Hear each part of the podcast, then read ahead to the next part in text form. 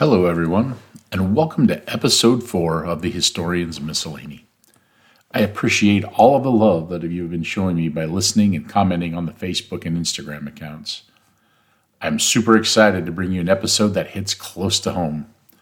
This one is about a serial killer in Howard County, Nebraska. Yeah, she lived only about 10 miles from where I grew up. Who would ever imagine that there was a serial killer in Dannebrog, Nebraska? I know I sure didn't. We pick up our story in February of 1925. Sheriff Scott of Howard County started a discreet inquiry to weird happenings in Dannebrog. Two children, Lyle and Lillian Knott, both were mysteriously stricken with an illness on the 5th of that month. The story goes that Mrs. Knott visited the Sorensen home. She stepped outside for just a few moments, and when she returned, she saw Mrs. Della Sorensen giving the youngest, Lillian, some candy or a cookie. Lillian quickly became very ill, vomited, but was able to get prompt medical attention that saved her. A quick thinking mother was able to gather some of the vomit and it was sent off to a lab for testing. Of course, it came back as some kind of deadly poison. The village authorities and Board of Health were worried that something was very wrong. When the sheriff finally approached Mrs. Sorensen, she immediately told him that she knew what he was looking for poison. The sheriff actually said he was looking for bootleg whiskey, but Della continued to volunteer more information. Information that eventually led to her arrest. After two months of investigation, Sheriff Scott arrested Mrs. Della Sorensen for the attempted murder of the Knott children. Once in custody, the interrogation put enough pressure on Della that she could just not stop talking. Or maybe it was the fact that she was what she was about to say had been weighing on her for the last seven years. Della made the following statement My name is Della Sorensen. I am 28 years old.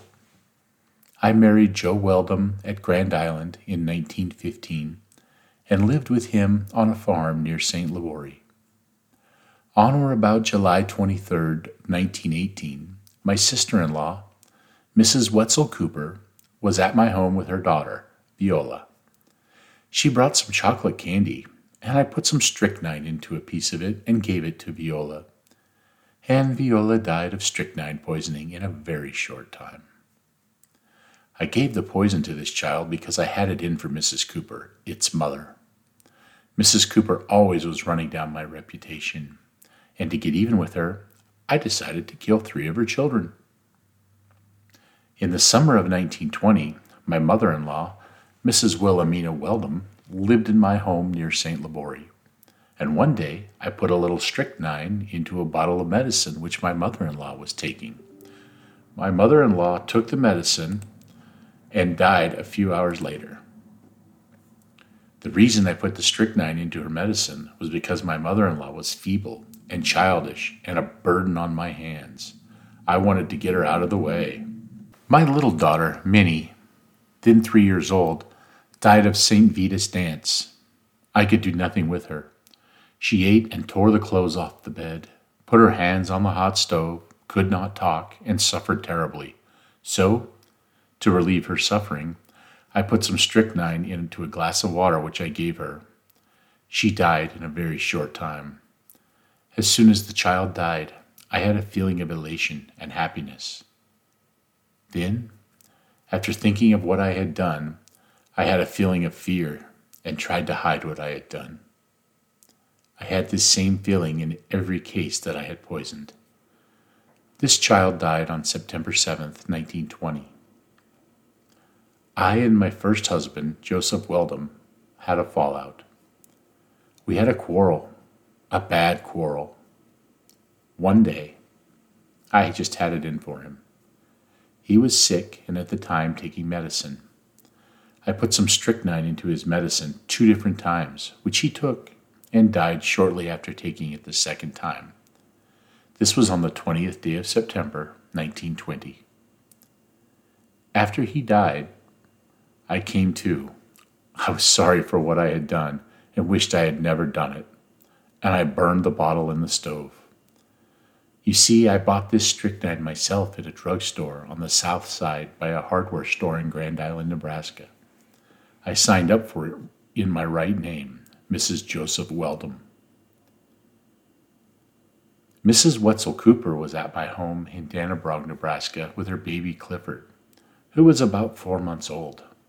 To get revenge on Mrs. Cooper for what she had done to me, I put strychnine into its mouth, and it died shortly after.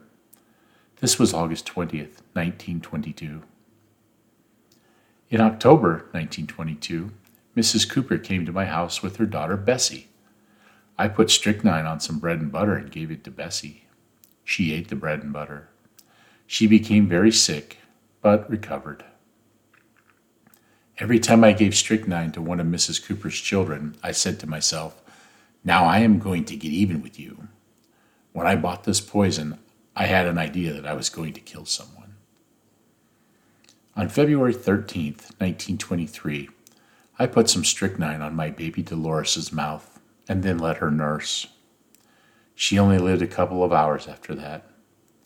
I gave this baby the poison because it made me nervous and irritable because it was not feeling very good and was continually fussing and crying. This baby died on its first birthday. On the 20th day of February, 1923, Christiana Brock came to my house with her little baby, Ruth.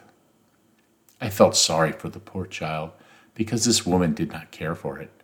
So I gave it a small grain of strychnine in its mouth, and it died about an hour later. Last February, after the snow was off the ground, my husband Emanuel Sorensen threw the strychnine that I had left into the creek north of my home. I have made the above statement voluntarily and of my own accord because I want to tell the truth and because I am sorry for what I had done. I want to go to a hospital where I may be treated and cured and return to my children.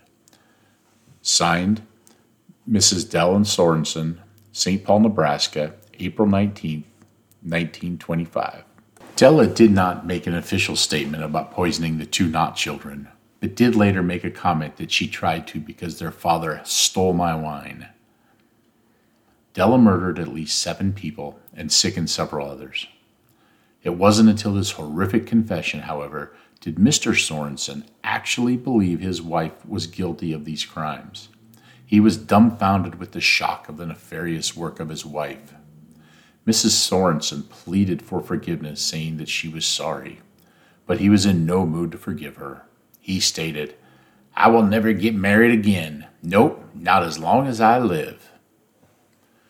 The woman's father and stepmother, Mr. and Mrs. William Seidel, who resided in St. Paul after retiring from their farm near Farwell, stated that it was a shock to them when they learned what had happened. William was quoted as saying, she is the meanest girl that ever lived. Neither I nor my wife, her stepmother, have had anything to do with her for years, not since she married the first time. We were able to find out that in 1919, Della was hospitalized for nine months, but we don't know the reason. We do know that this was a tremendous burden on the family, costing nearly $1,000. This would be over $14,000 in today's worth. She married her first husband soon after leaving the hospital. William continued his say, statement by saying, We never even so much as spoke to her during the time she was married to Weldon. She has brought her three brothers and three sisters much shame. The rest of the family is respected in the county. No one can say a word or point a finger of suspicion against any of the family. It is a very peculiar note that nobody ever mentioned the possibility of her being mentally disturbed over the previous few years. Other information came out after this was in the public. When Mr. Wellman, her first husband, became ill, he actually sought the care of a Dr. Arnold from Palmer. The doctor di- diagnosed him with either a nervous disorder or that he was possibly poisoned. Dr. Arnold recommended sending off a sample of blood to be checked, but Mr. Weldon did not think it was worthwhile to bother with it. Three days later, he passed away. Had he taken the advice of Dr. Arnold and sent that sample away, five of her victims would have possibly survived. Mrs. Della Sorensen was institutionalized in the state hospital in Hastings until her death at the tender age of 38. How did this all go unnoticed? Well, things were certainly different back then. There was a worldwide flu pandemic that took place from 1918 to 1920. Infant mortality was also very high at this point. Some estimates show us that two out of every 10 children never lived to see their first birthday at this time. We were also coming off of World War I, with the U.S. having contributed 4.7 million troops to fight and losing 117,000 of them in battle. Let's just say that there were other things for people to worry about, distracting them from what was right in front of them. Well, normally I would say that this was a super weird story all by itself, but it gets even weirder for your narrator. While conducting the research for this story, I came across a really strange hit on one of the genealogy sites. Mrs. Della Sorensen was either the half sister or sister of my great grandpa John Seidel. She was my grandpa Ernie's aunt, my great great aunt. We'll need a much better investigator to find out the true relationship to me because she listed two separate mothers on her two marriage licenses. Because of her appearance, though, we have our suspicions of the full relationship. How can this go on for so long without any of our family truly knowing we had a serial killer that we were related to? My guess is that nobody really wanted to admit it. I mean, would you talk about it? she also died at a very young age, so it was probably just easy to let it go and let things stay in the past. Special thanks to Phyllis, Arlene, Bev, and Bonnie for all of the family information. I can feel your passion when I read your letters or talk to you on the phone. Being able to put it together with the involvement of family members makes it even more special. I loved investigating this story, and it will certainly add to the family lore. Thanks to everyone for listening. I appreciate all of you very much. Please leave a review on the podcast medium of your choice or feel free to visit the Historians Miscellany on Facebook or Instagram and leave your comments. I'm also looking for suggestions for future shows. We look forward to bringing another episode to you in just a couple short weeks. Keep listening, and of course, stay curious.